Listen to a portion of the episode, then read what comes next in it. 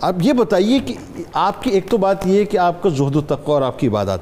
دوسرا ایک اور بات جو خاص طور پہ جو آپ نے تربیت فرمائی جس طرح سے بابا صاحب کی وہ بڑی کمال ہے۔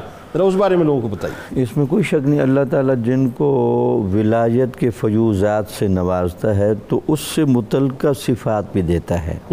قرآن مجید کے اندر جملہ ادو الى سبیل رب کا بالحکمہ۔ آہا۔ اللہ کے دین کی طرف حکمت کے ساتھ دعوت دیں۔ سبحان اللہ۔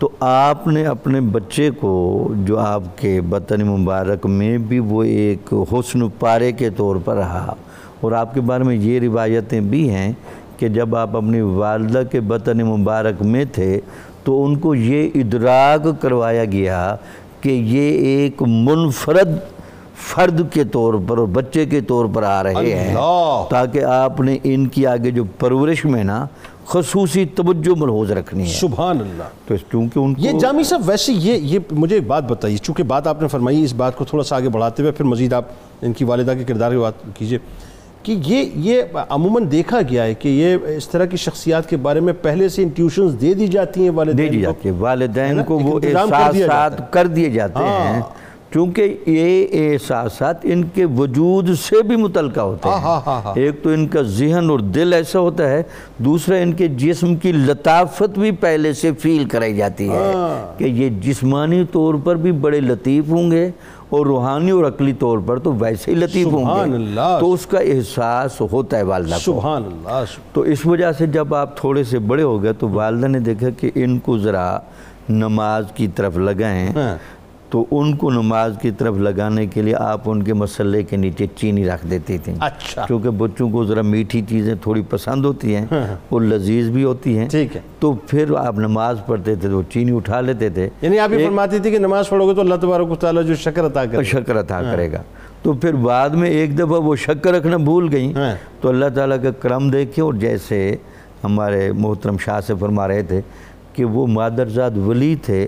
تو اللہ تعالیٰ نے ان کی ولایت کی ایک کرامت کہہ لیں یا والدہ کی اس محنت کا تسلسل کہہ لیں کہ اللہ تعالیٰ نے بغیر اہتمام کے وہاں شکر پیدا فرما دی۔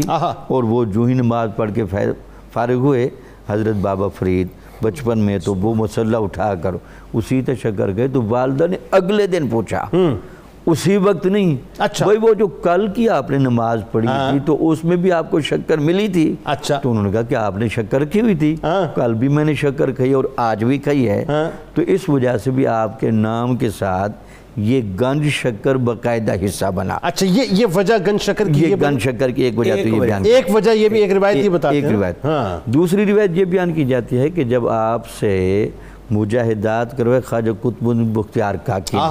اور یہاں تذکرہ ہو جائے کہ آپ کو زہد الانبیاء کا لقب ملا یہ کیسی بات ہے؟ یعنی۔ ہم حیران ہیں انبیاء کو جو دنیا سے بے رغبتی تھی اور انبیاء کو جو دنیا سے ایک دوری تھی قلب و ذہن کے اعتبار سے ویسے تو جسم کے اعتبار سے چیزیں بڑھتی جاتی تھیں وہ جو بے رغبتی تھی اگر انبیاء تمام کی بے رغبتی کو کٹھا کر کے کسی جسمانی شکل میں ڈالا جائے تو بابا فرید کے مجاہدات سامنے آ جاتے ہیں۔ اللہ!